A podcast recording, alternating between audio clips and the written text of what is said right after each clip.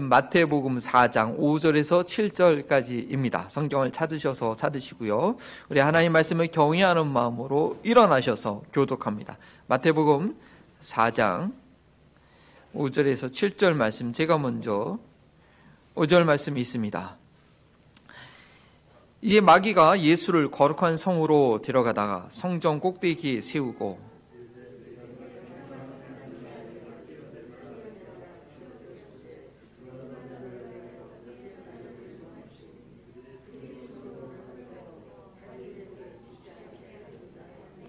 함께 있습니다. 예수께서 이르시되 또 기록되었으되 주 너희 하나님을 시험하지 말라 하였느니라 하시니 아멘 있는 살아계신 하나님의 말씀입니다. 이번 대통령 선거 때 많은 유권자들이 헷갈렸을 것입니다. 그 어느 때보다도 이 네거티브 선거 전력이 강하게 동원이 되었었죠. 상대 후보의 이 도덕적 결점에 대해서 강하게 의혹을 제기해서 대통령수의 자질 을 문제 삼는 것이죠. 아, 그러다 보니까 바로 선거 이 전날까지도 여러 가지 이야기들이 막 갑자기 막 인터넷과 뉴스에 이게 장식을 하면서 무엇이 사실인지 무슨 의도로 갑자기 그런 이야기들이 나온 것인지 헷갈려 하신 분들이 계셨을 것입니다. 어, 실제로 인터넷 매체나 이가 발달되지 않았을 때는요, 신문사나 이 방송사에서 내보는 정보 외에는 우리가 알 길이 없기 때문에 이런 네거티브 전략이 영향을 줄 때가 있었습니다. 그러나 요즘에는요, 뭐 유권자들이 직접 인터넷 서치를 통해서 다양한 자료를 확보하기 때문에, 확보해서 확인하기 때문에 뭐 쉽게 동요되지 않고 어, 우리 그리스도인들은 하나님 나라 가치와 맞는 분을 또 각자의 나름대로 이제 판단을 가지고 아마 잘 투표를 어, 한 주자입니다. 그래서 뭐 거의 뭐 0.7%밖에 차이가 나지 않았죠. 그래서 우리가 참 이 한국의 어, 하나됨을 위해서 늘 기도 제목이 저에게 있습니다. 저희가 하나님 나라의 백성으로서 하나님의 뜻을 이루어가며 살아가야 하는데요. 하나님의 통치가 완전히 이루어지는 이 새하늘과 새 땅에서 사는 것이 아니라 이 사탄이 여전히 뭐 하나님도 쉬지 않고 일하시지만 이 사탄도요 아침 저녁으로 부지런하게 뭐 여러 찾아다닙니다. 내가 누구랑 누구를 미혹할 수 있을까? 누구를 헷갈리게 할 수 있을까? 이 여전히 그런 우리가 시 공간 안에 살고 있기 때문에 하나님의 뜻이 무엇인지 헷갈릴 때가 저도 그렇고요. 모두 모두에게 종종 있습니다. 하나님의 뜻이 무엇일까? 라는 그 질문에 바른 답을 찾지 못하고 이 마귀의 속임수에 넘어가면 잘 걸어가고 있던 이 믿음의 길에서 이제 방황이 시작되는 것입니다. 하나님의 뜻인 지 알면서도 내가 잠깐 실수해가지고 어, 육신의 연약함으로 인해서 범죄했을 때는요, 실족했을 때는 즉시 후회하면서 회개할 가능성이 그나마 있습니다. 아, 자본인이 알고 있으니까요. 그런데 하나님의 뜻이 아님에도 불구하고 그것을 분별하지 못해서 내가 복음이죠. 자신만의 확신과 믿음을 가지고 하나님의 뜻을 거슬리면서 계속 범죄했음에도 불구하고 알지 못하고 끝까지 고집을 부리게 되면 이것처럼 어려운 문제가 없는 거예요. 그러면 회개하지 못하는 깊은 구동에 빠져 있게 됩니다. 그럼에도 불구하고 하나님 우리를 사랑하시기 때문에 그 사랑하는 자녀를 그때는 좀 심하게 때리십니다. 좀 심하게 맞고 그때서야 정신을 차리게 하는 경우가 종종 있게 되는 것을 보게 됩니다. 뭐 저도 그런 경험이 있습니다. 오늘 본문 말씀은 예수님께서 광해에서 당하신 두 번째 시험 내용입니다.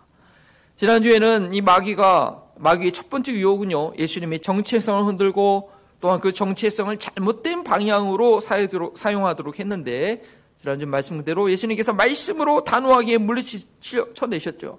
아, 그랬더니 이 마귀가 이번에는 그 말씀을 가지고 예수님을 미혹합니다. 예수님께서 말씀을 의지하여 생각하시고 말씀대로 행한다는 것을 알고 이제는 말씀을 가지고 예수님을 미혹하는 것입니다. 오늘의 말씀을 통해서 광해의 시험을 통과하기 위해서 우리가 하나님의 뜻을 어떻게 분별해야 될지 예수님께서 어떻게 분별하셨는지를 보면서 준비될 수 있는 저희가 되기 바랍니다. 결론부터 말씀드리며 하나님의 뜻을 분별하는 가장 중요한 원리는 오늘 말씀 제목으로 정한 7절 말씀이죠. 하나님을 시험하지 않는 것입니다. 주너의 하나님을 시험하지 말라 한번 다시 같이 한번 얘기해 보시 따라해 보실까요? 시작. 주너의 하나님을 시험하지 말라. 이 제목만 잘 기억하시면 되겠습니다. 그리고 그래서 우리가 하나님을 시험하고자 하는 마음이 아니라 신뢰하는 마음으로 하나님의 뜻을 물을 때 바로 분별하게 됩니다. 마귀의 두 번째 시험은요, 지난주와 마찬가지로 예수님의 정체성을 다시 한번 흔들어 보는 그런 시험이었습니다. 내가 만일 하나님의 아들이어든. 이렇게 정체성은 흔들려고 하는 이유는 단 한 가지죠. 하나님과의 신뢰 관계를 깨뜨리려고 하는 것입니다. 저희 어렸을 때 경험으로 보면요. 그 누군가 저한테 저를 놀릴 때 제가 가장 듣기 싫은 말이 이 말이었어요. 야, 너 주워온 애야, 주워온 애야. 그렇게 얘기하는 거야.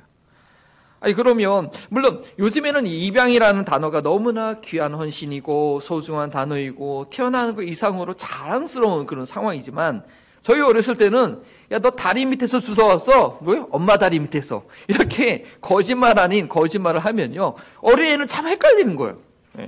예. 그래가지고 이 장난치는 말들 때문에 저도 기억나요. 초등학교 때 엄마한테 막 혼나고 나면 어, 나 정말 주워온 애인가? 우리 엄마는 지금 어디 계시지? 막 그렇게 쓸데없는 그런 고민과 그 손자만의 상상을 여러분 안 해보셨습니까? 저는 종종 그랬어요. 아, 자꾸 이 친척들이 형도 내 막내니까 형도 나막 놀리고 또 주워왔어. 어디서? 엄마 다리 밑에서. 그러면 이게 무슨 말인지 모르잖아요. 예. 그러나 주워 온 줄 알고 그냥 그렇게 생각을 했다니까요. 그래서 이 친정이나 가족들이요, 이 애들 데리고 출생 가지고 이거 놀리면 참 나쁜 짓입니다, 이거. 예. 나중에 부모와 자녀와의 신뢰 관계에 금이 생기게 하는 씨를 뿌리는 것이죠. 근데 마귀가 지금 그런 짓을 하고 있는 거예요. 지난주에 제가 이 사탄이라는 용어를 사용했는데, 어, 이번 주에는 본문에 나와 있는 그대로 마귀라는 단어를 지금 사용하고 있습니다. 용어를 먼저 좀 정리하겠습니다. 이 사탄이나 마귀는 동일한 존재입니다. 요한계시록 20장 2절에 보니까 용을 잡으니 곧 옛 뱀, 마귀요, 이 에덴 동산에 있던 옛 뱀, 마귀요, 사탄이라 잡아서 천년 동안 결박하여 에덴 동산에서 아담과 하와를 속이던 그런 존재가 바로 마귀이며 사탄입니다. 마귀라는 단어는 헬라어로 διάβολος 것을 번역한 것인데 이거는 신약 성경에 나옵니다. 여러분 이게 구글 검색이나 성경 검색에서 마귀 치면 구약에는 안 나오지요. 근데 그리고 사탄이라는 이 단어는 신약과 구약 모두 나옵니다. 그리고 이 사탄이라는 뜻은 반역자, 대적자라는 뜻이 있습니다. 그래서 이제 그 그 신약성경에 신약성경에 이 단어를 히브리어 발음 그대로 사타나스라고 그렇게 써 있습니다. 예. 히브리어에 있는 단어 그대를 이제 음역을 해서 그렇게 번역해서 쓴 거죠. 예, 사탄은 반역자라는 뜻이 있고요. 반면에 이 마귀라고 번역한 διάβολος 게임할 때 διάβολος 뭐 영화에 보면 διάβολος 단어가 많이 나오지 않습니까? 근데 이거는 무슨 뜻이냐면 분열하는 자, 고소하는 자, 비방하는 자 하는 뜻이 있습니다. 내 마음과한테 자꾸 이렇게 막 이렇게 누구 험담하고 이거 왜 그러냐? 사실 마귀의 유혹을 받는 거예요. 예. 우리 가운데 그런 속성이 우리도 타락한 속성이 있기 때문에 이 마귀랑 비슷한 속성이 우리 안에도 있는 거죠. 같은 존재이지만 이 구약에서는 주로 하나님을 대적하고 대응하는 그 사탄으로 불렸고 신약에서는 사탄뿐 아니라 분열시키고 중상하고 모략하는 그런 마귀 디아볼로스라는 존재로 그 존재를 더 드러내고 있습니다.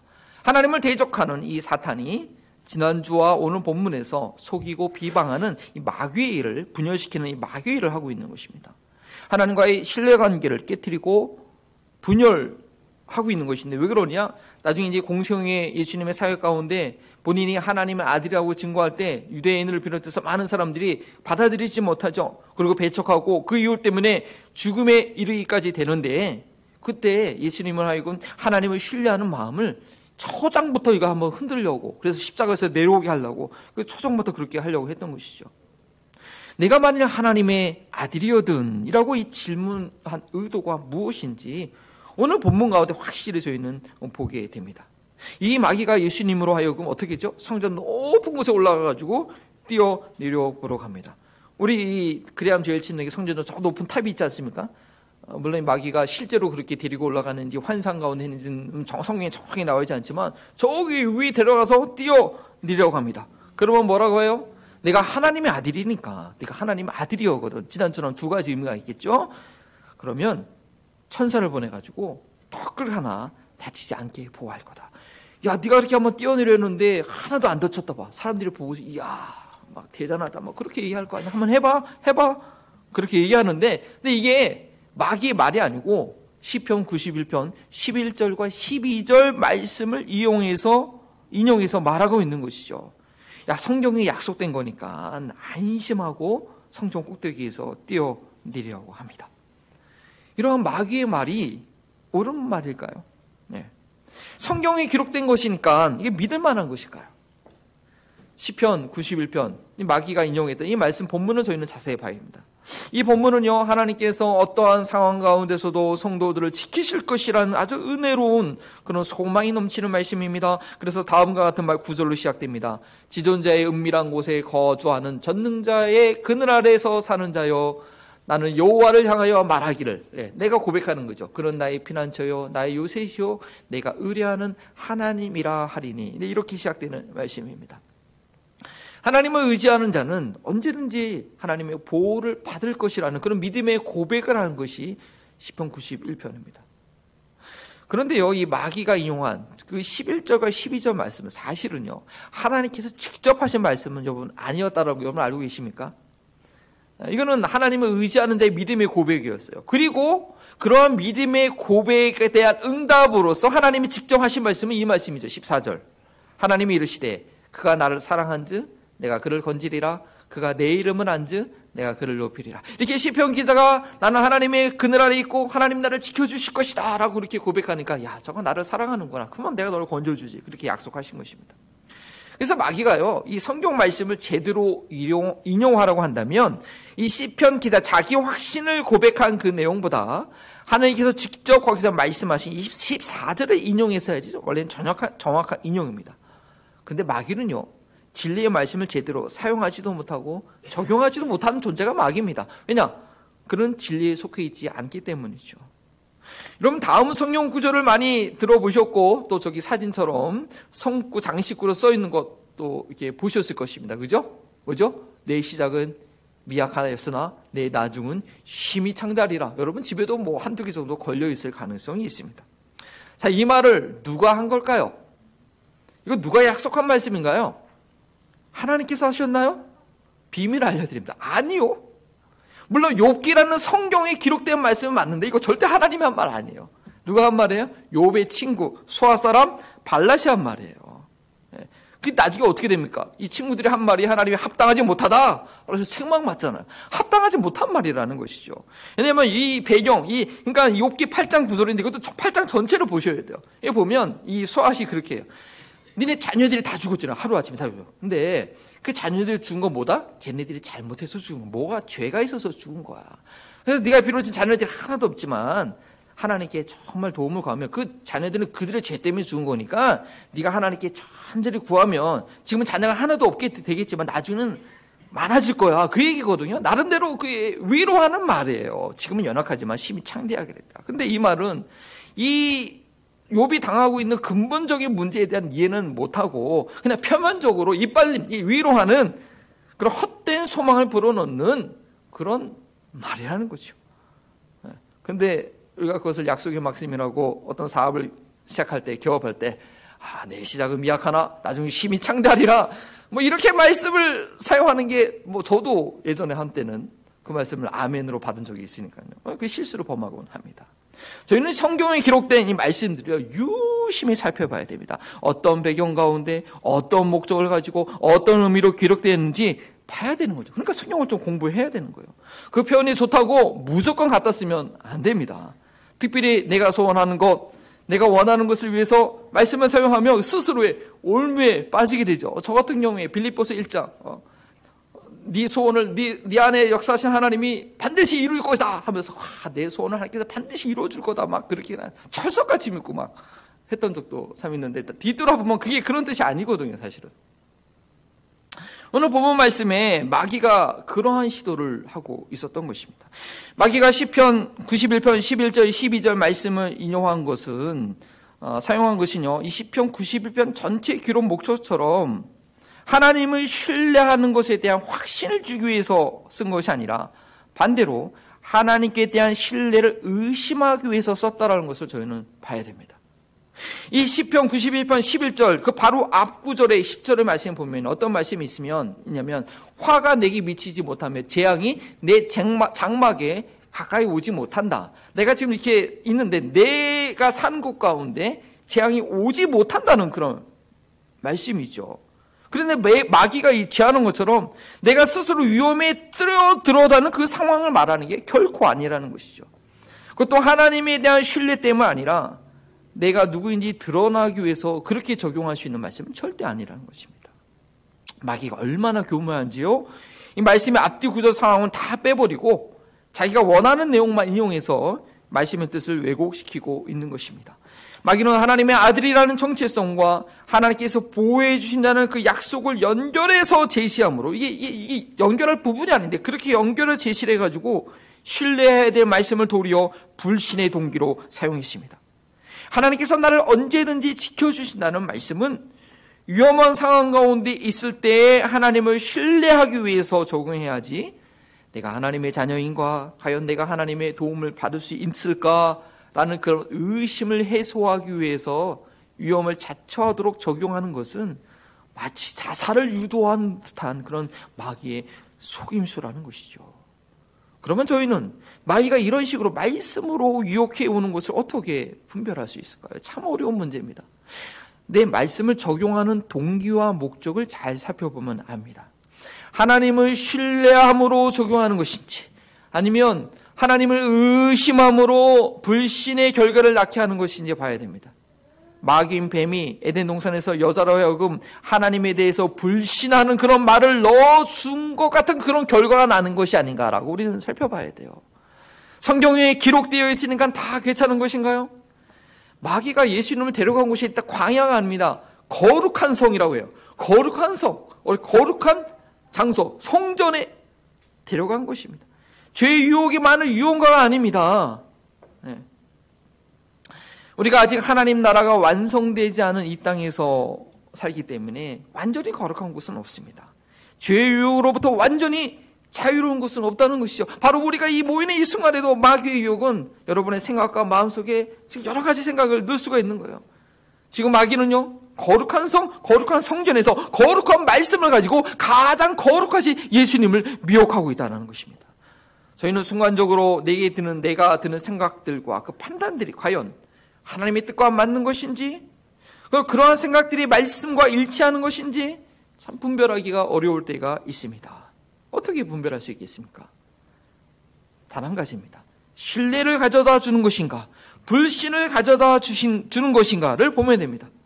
불신과 의심을 가져다준다고 한다면 διάβολος, 분열시키고 중상모략하는 마귀가 가져다주는 생각이고 그것은 마귀적인 말씀 적용이고 회복과 연합을 위한 생각이라면 하늘에 속한 지혜입니다. 예수님을 주인으로 교회의 머리로 두는 교회들이 왜 그렇게 많이 갈등하고 분열하게 됩니까? 이 바로 διάβολος 마귀 속임수 때문에 그렇습니다. 내가 보기에는 옳고 의로운 일이고 나는 말씀을 지키느라고 열심히 했는데 결과는 다툼과 분열과 싸우면 그 결국 마귀한테 속은 겁니다. 네. 저희가 고소하는 이, 이 마귀에게 속지 않기 위해서는 그 말씀을 적용하는 동기를 정확하게 볼 수 있어야 돼요. 그 누구 어떤 사람이 지혜로운 좋은 일 할지라도 그 결과가 누군가에 대한 불신을 가져다 주는 말이라면 그 안에는 광명한 천사가 가장한 마귀의 솜수가 있다는 것을 볼 수 있어야 돼요. 저희는 말씀, 말씀 적용은 그 동기부터 세심하게 살펴봐야 하는데 바로 오늘 두 번째 광해의 시험처럼 이 마귀가 말씀을 가지고 다른 게 아니고 말씀을 가지고 불심을 심어놓기 때문입니다.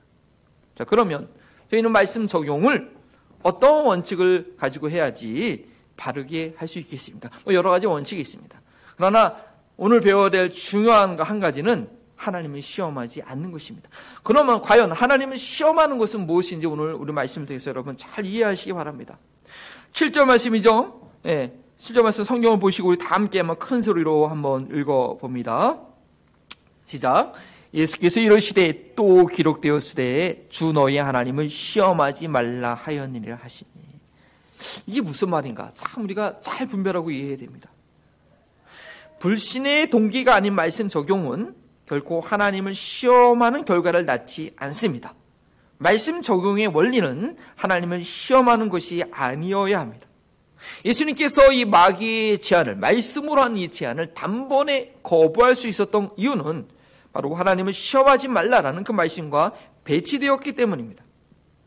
성전곡대에서 뛰어내릴 때 천서가 받쳐주어서 상하지 않게 될 것이라는 것은 시편 91편 전체의 내용을 볼 때에도 완전히 잘못된 적용이었지만 그 전체 내용을 내가 다 이해하지 못하고 있을지라도 그 적용하는 결과가 하나님을 시험하는 것이 되었기 때문에 합당하지 않다라는 것을 바로 알 수 있었던 것이죠. 그래서 주님께서는 신명기 6장 10절 말씀으로 바로 물리칠 수 있었습니다. 예수님께서는 이 뒷구절만 사용하셨지만 전체 내용은 다음과 같습니다. 너희가 마사에서 시험한 것 같이 너희 하나님 여호와를 시험하지 말고 이 하나님이 시험하지 말라라는 것이 어떤 정황이었는지 우리가 정확하게 그 의미를 이해하기 위해서 마사에서 시험한 내용이 무엇인지 아셔야겠습니다. 출애굽 열지왕과 이 홍해 바다를 기적적으로 건넌 지 얼마 안 되었을 때였습니다. 물이 없다고 원망했을 때 쓴물을 단물로 바꿔 주시고 먹을 것이 없다고 했을 때 고기가 먹고 싶다고 했을 때 만나와 메추라기를 내려주신 지 얼마 안 되었을 때의 일입니다. 신의 산에 이르기 전에 신광야를 지나 이 르비뎀에 장막을 쳤는데 거긴 광야니까요. 언제든지 물 얻기가 쉽지 않겠죠. 그럴 때 이 이스라엘 백성들의 백성이 반응이 무엇이었는가 하면 홍해를 마른 땅처럼 건넌 지 3개월밖에 지나지 않았고 광해를 지나 지금까지 3개월 동안 지나오면서 200만의 사람들이 먹을 것이 마실 것이 부족하지 않았었는데 지금 좀 물이 부족하다고 이 이스라엘 회성들이 모세와 다툽니다. 모세를 원명하면서 하는 이 말 좀 보십시오. 7호기 17장 3절에 보니까 당신이 어찌하여 우리를 애굽에서 인도해 내서 우리와 우리 자녀와 우리 가축이 목말라 죽게 하느냐. 3개월 전에 이 일을 기억 못하는 것입니다. 아주 죽일 기세로 모세한테 달려듭니다. 물론 하나님께서는 이런 이스라엘 백성들의 한심한 작태에도 불구하고 이 공경에 처한 모세를 건져주기 위해서 모세로 하여금 지팡이로 반석을 내리쳐서 그곳에서 물이 솟아나게 해주셨습니다. 그리고 그때 그 곳을 마사 또 무리바라고 말한 것입니다. 출애굽기 14장 7절 말씀이죠. 그가 그곳 이름을 마사 또는 무리바라 불렀으니 이는 이스라엘 자손이 다투었으며 또는 그들의 여호와를 시험하여 이루기를 여호와께서 우리 중에 계신가 안 계신가 하였음이더라. 하나님은 이스라엘 백성들의 불평과 원망에도 불구하고 그들이 두려워하는 문제를 해결해 주시기는 했지만 그것은 그들이 하나님을 시험한 것이라고 그렇게 판단하셨습니다. 하나님을 신뢰함으로 광야에서 물을 얻은 것이 아니라 하나님이 정말 우리를 돌보시는가 안 돌보시는가 아주 생떼를 써가지고 물을 얻어낸 그들 어떻게 돼요? 광야에서 결국은요 하나님이 신뢰하기를 절 배우지 못했습니다. 그 다음에 또 민수기 말씀 보면 여러분 읽으셨죠? 열 명의 정탐꾼들이 부정적인 복으로 하자 이 또 원망하면서 애굽으로 돌아가자 애굽으로 돌아가자 여기서 우리 죽기 싫다 아주 밤새 울부짖습니다. 그리고 결국 그들은 그들의 말한 대로 광해에서 다 죽고 아, 이 가나안 땅에 들어가지 못하고 맙니다. 근데 그뿐입니까? 그들이 그때 이후로 계속 이제 어, 광해에서 내내 방황하다가 다시 그 신광야로 돌아올 때가 있어요. 거기서 막 빼빼빼 돌다가 다시 그 땅에 돌아왔는데 거기서도 또 물이 없거든요. 어, 그 전에 똑같이 뭐 한 3, 4년 지났을까요? 10년 지났을까요? 똑같이 그냥 거기서 모세를 원망합니다. 아, 그러니까 모세가 이때는 열받았어요. 도대체 애들 뭐야. 화가 나가지고 하나님이 그때는 반석을 치라고 얘기 안 하셨거든요. 그러니까 옛날 기억하고 너무 허송합성해서 반석을 두 번 치는 바람에 그것 때문에 하나님의 말씀에 순종하지 못해서 그것 때문에 모세도 가나안 땅에 들어가지 못하는 그런 일을 당하게 됩니다. 하나님을 신뢰하지 못하고 시험함으로 자기가 원하는 것을 얻어내려고 하는 이들은요, 이 주변 사람들에게까지도 안 좋은 영향을 미칩니다. 하나님을 시험하는 것이 뭐냐? 하나님에 대해서 아주 부정적인 이미지를 주기 때문입니다. 마귀가 쓰는 네거티브 전략이에요. 네거티브 전략. 예. 에덴 동산에서 뱀이 여자에게 한 말 내용도 결국에는 하나님을 시험해 보라는 거거든요. 네거티브 전략을 쓴 거예요. 야, 하나님이 정말 너 죽지 않는다고 했어. 아니야. 네가 하나님처럼 될까 봐 하나님이 쪼잔하게 그런 거야. 아유, 하나님 왜 그러냐? 그렇게 하나님께 대해서 이미지에 대해서 네거티브로 그렇게 얘기를 한 거예요. 예. 결국은 먹어봐 죽나 안 죽나 한번 시험해봐 그러잖아요. 결과는 뭡니까?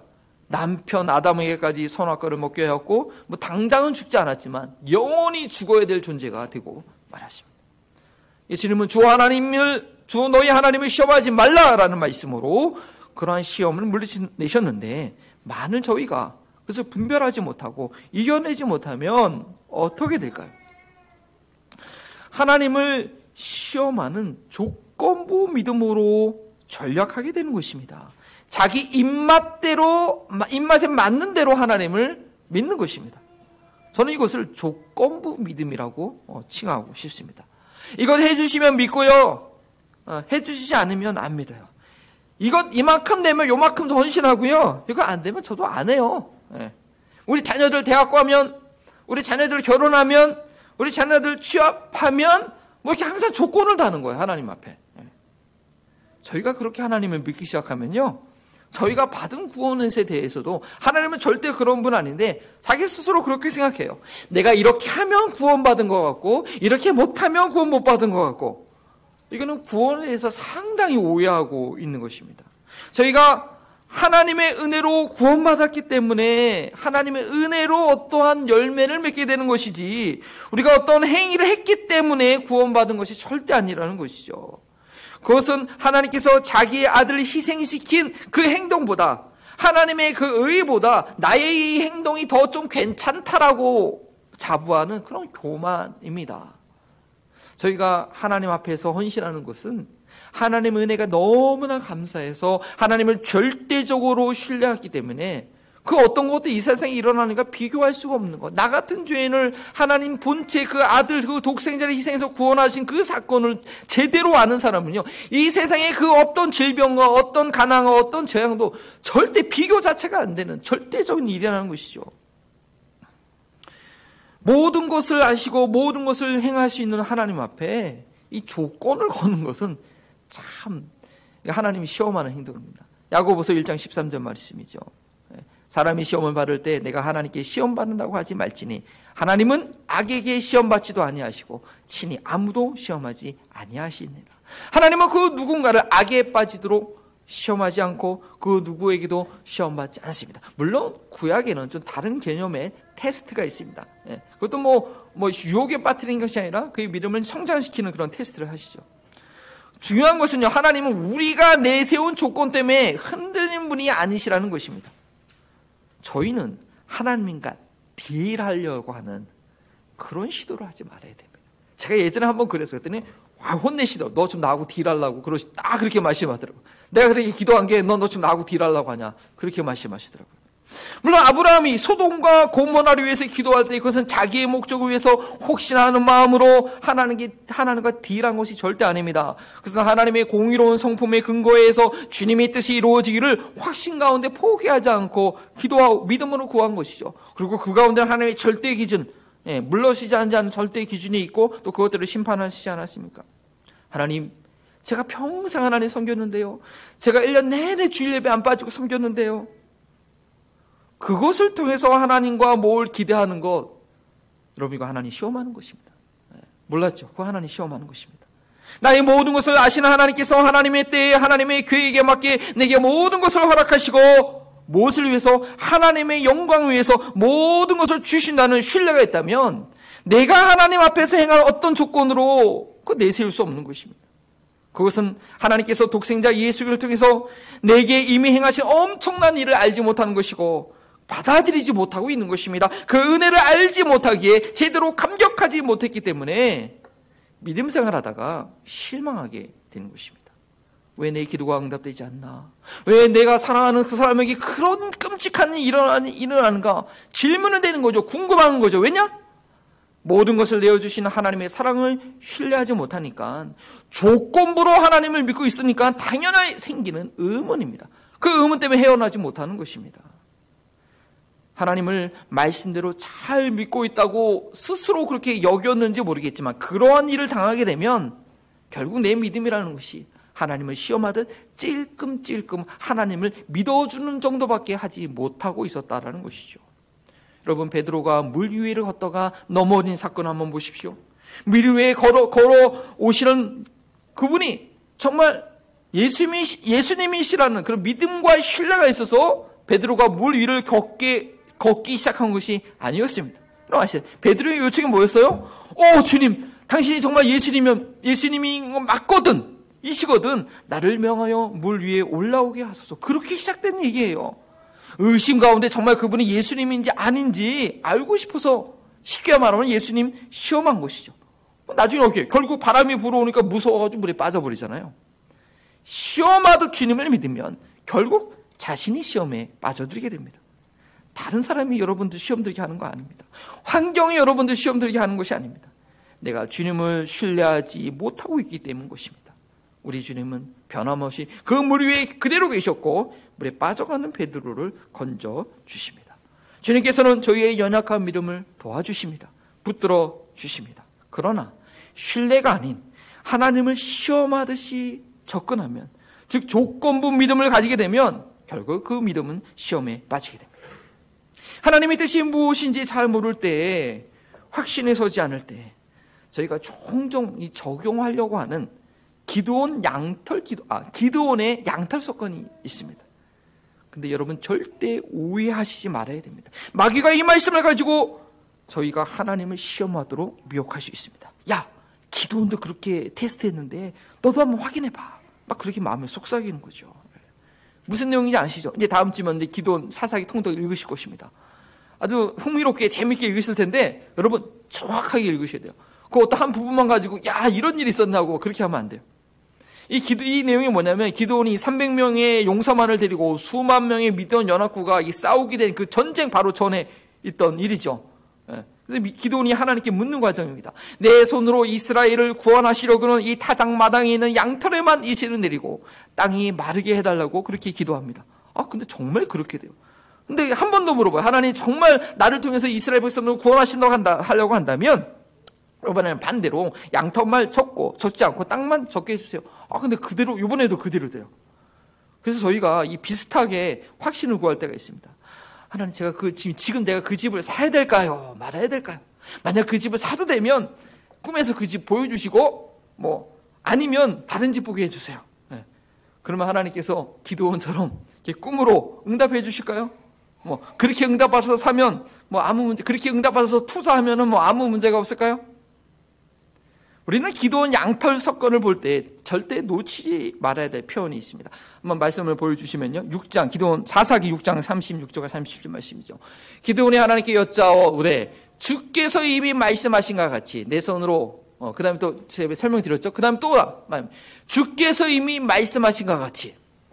이게. 그래서 두 번이나 이 표현이 나옵니다. 기도원이 이렇게 당돌한 요구를 할 수 있었던 그 전제 조건은 뭐냐? 주님께서 이미 내게 그 말씀하셨기 때문입니다.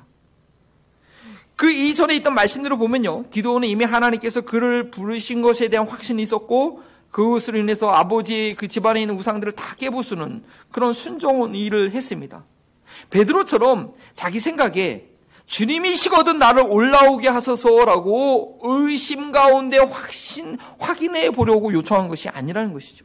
이미 주님께서 말씀하신 말을 믿고 있었고, 주님께서 말씀하신 것에 근거해서, 주님께서 말씀하신 것에 근거해서 내가 순종, 의도 자체가 틀린 거예요. 의도 자체가. 묻는 의도 자체가 틀린 거예요. 내가 순종하기 위해서 요청한 거라는 것이죠.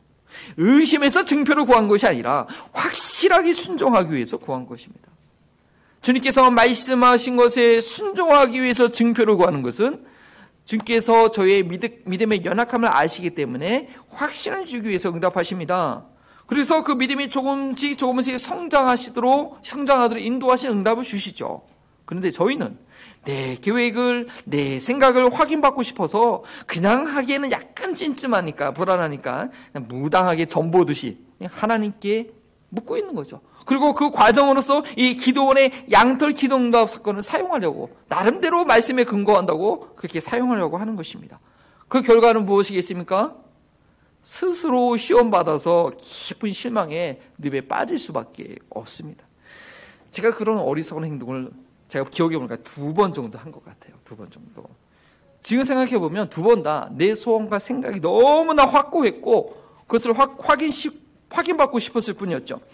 청년 때 신학교 다닐 때 배우자를 위해서 기도할 때였습니다. 누가 너무나 마음에 든 거예요. 이야, 막 마음을 확 제 마음 완전히 뺏어갔어요. 그래가지고 너무 좋아가지고 만약 하나님이 정하신 사람이면 그 사람을 그 장소에서 우연히 만나게 만나게 해달라고 아 그렇게 기도했다라는 거 아닙니까? 그런 일은 절대 없었고 아, 저는 아주 깊은 실망감 몇 년 동안 헤어져 나오지 못했습니다. 이게 바로 순종할 마음이 없으니까 아 그렇게 기도했으면 안 했으면 그냥 포기해야 되는데 뭐 순종할 마음이 전혀 없었으니까 뭐 그냥 몇 년을 헤매고 다닌 거죠. 이 두 번째는 한국에서 이제 두 번째는요. 한국에서 목회를 해야 될지 미국에서 목회를 해야 될지 제 마음속에 자꾸 들려오는 소리가 저를 너무 헷갈리게 하는 거예요. 저는 한국에서 목회해야 된다는 그런 확신이 너무나 분명히 있거든요. 근데 참 제 마음이 복잡했습니다. 제 마음속에 자꾸 말도 안 되는 그런 제안들이 막 들리는 거예요. 아, 이게 정말 하나님의 음성인지 나의 욕망인지 구분이 안 되는 거예요. 그래가지고 한 번만 그더 그런 환경과 그런 음성이 내 마음에 들리면 하나님의 뜻인지 알겠, 고 알겠다고 그렇게 했는데 아, 결국에는 아무 일도 일어나지 않았고 여러분과 여러 만나서 이렇게 행복하게 감사하게 지금 여기서 목회하고 있습니다. 말씀을 마무리합니다. 이 광해 첫 번째 시험 사람이 떡으로만 살 것이 아니요 하나님의 입에로 나오는 모든 말씀으로 살 것이니라 이것을 잘 믿어서 이 먹고 사는 문제에 시험 걸리지 않고 하나님의 자녀로서 말씀을 지켜가는 그런 정체성을 얻는 것도 참 예, 쉬운 연단의 과정이 아닌데 그걸 잘 통과해 가지고 이제 내가 말씀 문대로 사는 하나님의 자녀라는 정체성을 다 가졌더니 광야에서 이 두 번째 시험 뭡니까? 이 말씀으로 그냥 나를 시험하도록 다가오는 거예요. 이 시험은 그래도 믿음 생활 어느 정도 하고 말씀도 스스로 볼 줄 알고 말씀에 대한 이해를 갖고 있는 분들이 반드시 겪게 되는 그런 어, 시험입니다. 그러니까 하나님 뜻을 분별한다는 게참 쉬운 여정이 아니에요. 이 믿음이 성정해가는 그런 여정이죠. 그런 과정 가운데 마귀가 시험을 하는 것입니다. 아니 정말 하나님의 뜻이 뭔지 몰라가지고 그냥 광야에 혼자 던져진 것처럼 그렇게 어찌할지 바 어찌할 바를 몰라서 지금 이렇게 고민하고 있는데 하나님을 신뢰하게 하는 그런 적용이 아니라 그런 적용이 아니라 막 하나님 도리어 불신하게 하는 그런 조건적인 믿음을 갖도록 유혹하는 거죠. 이 뭔지 모르니까 막 앞뒤 꽉꽉 막히고 나 혼자 이 뭘 어떻게 될지 모르니까 마이가 살짝 준다는 생각이 그렇게 한번 조건을 걸어봐. 이렇게 얘기하는 거예요. 그리고 그게요, 한두 번 되는 경우도 있어요. 근데 그렇게 되면 어떻게 되는지 알아요? 결국 하나님을 알지 못합니다. 하나님을 신뢰하지 못합니다. 그건 뭐냐? 그냥 내 소원 이루어지는 요술 램프, 요술 램프 하나 얻어 갈라는 그런 시도가 되는 것이죠. 그럴 때 저희는 단호하게 거부해야 됩니다. 마귀야 물러가라! 주 너희 하나님을 시험하지 말라. 그러한다 할지라도 하나님은 나를 여전히 사랑하신다. 기도응답 하나도 안 돼도 가장 큰 기도응답을 나는 받았다. 하나님이 나를 위해서 독생자를 보내주셨다. 그 아들과 함께 네게 모든 것을 주시지 않겠느냐는 그런 말씀이 있지 않습니까? 그런 확신을 가지고 조건 믿음, 믿음을 갖게 하는 이 마귀의 시험을 이겨내야 되는 것입니다. 하나님을 시험하게 하는 시험이 무엇인지 잘 분별하여서 하나님과 딜하려고 하는 그런 믿음이 아니라 하나님께 온전히 나를 자신을 맡기는 완전히 디보션하는 그런 믿음으로 우리 모두 성장하시기를 주의 이름으로 축원합니다. 그런 믿음을 가지고 함께 일어나셔서 광야를 지나며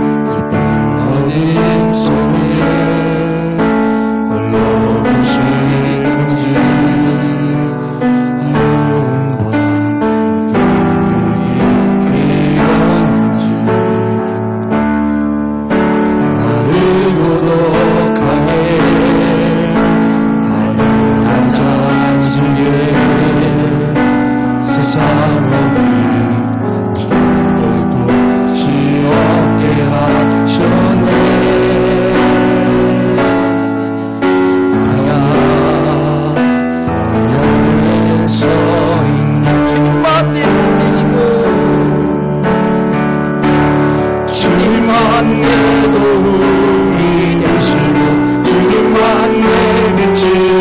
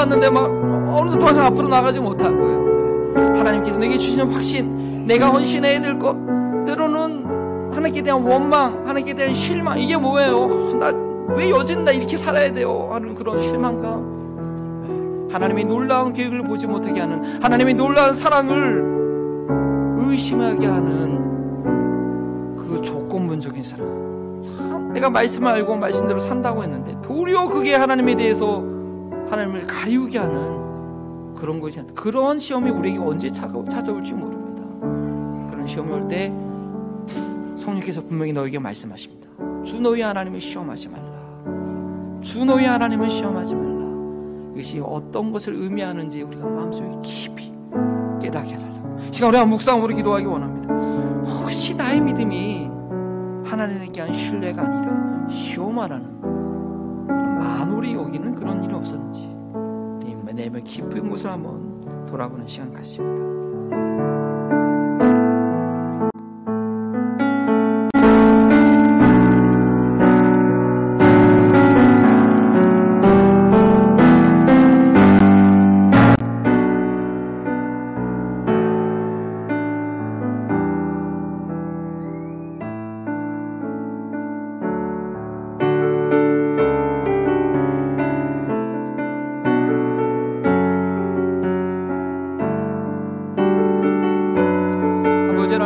하나님의 하나님의 거룩한 존귀한 자녀들이 주님 앞에 서 있습니다.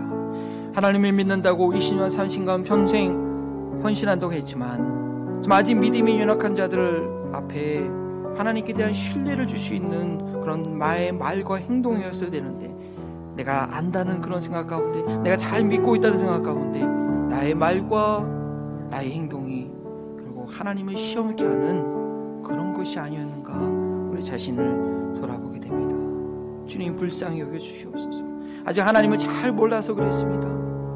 여전히 마귀의 시험을 인하여 내가 부족하고 내가 넘어졌습니다. 내가 넘어진 자인 자를 인정하게 하시고 우리 주님께서 그 마귀의 시험을 이기셨- 이기셨기에 그 주님께서 여전히 나의 주인이심을 고백하기에 주님 분별하게 하여 주시고 전포적으로 하나님을 신뢰하는 믿음으로 주님께 나아가게 하옵소서. 내가 생각하기에는 아무것도 이루어지지 않고 내가 왜 이것서 날마다 반복되는 이 삶 가운데 무엇을 하고 있는가 때로는 회의를 주는 그런 마귀의 유혹 가운데 전적인 하나님의 그 사랑을 하나님의 그 은혜를 의지하는 믿음으로 다시 한번 세워 주시기 원합니다. 하나님 우리가 하나님께서 모든 것을 내게 주심을 믿기에 고백하기에 지금도 즐거운 마음으로 정말 감사하는 마음으로 어떻게 보면 하나님께 더 드릴 수 있고 하는 그런 소원함으로 차원한 마음으로 계함을 드립니다. 아버지 우리의 마음을 솔직히 고백합니다. 우리가 정말 이 돈을 벌기 위해서 아버지 정말 이것 때문에 얼마나 많은 영향을 받는지 모릅니다. 하나님 그 죄의 결과로 매이는 것이 아니라 하나님의 청지기로서 이번 한 주간도 즐겁게 감사하는 마음으로 일할 수 있도록 생활할 수 있도록 이 모든 것들을 주님께 맡겨드려오니 이번 한 주간도 청지 그리스도의 열매가 있는 기쁨이 있는 그런 한 주간의 삶이 되게 하여 주시옵소서. 감사하며 예수 그리스도 이름으로 기도합니다. 아멘. 길이요 진리요 생명 대신 성자 예수 그리스도의 은혜와 변함없는 사랑으로 늘 죄인들을 위해 주시는 성부 하나님의 사랑하심과 진리의 말씀을 분별하게 하시는 성령 하나님의 교통하심이 하나님을 시험하는 조건적인 믿음이 아니라 하나님의 뜻을 알지 못할 광야에서도 전적으로 하나님을 신뢰하기를 선택하는 우리 사랑하는 한마음 벌린 통의 모든 성도들과 이 지역사회와 저 우크라이나 땅 가운데 지금부터 영원토록 함께 하시기를 축원하옵나이다. 아멘.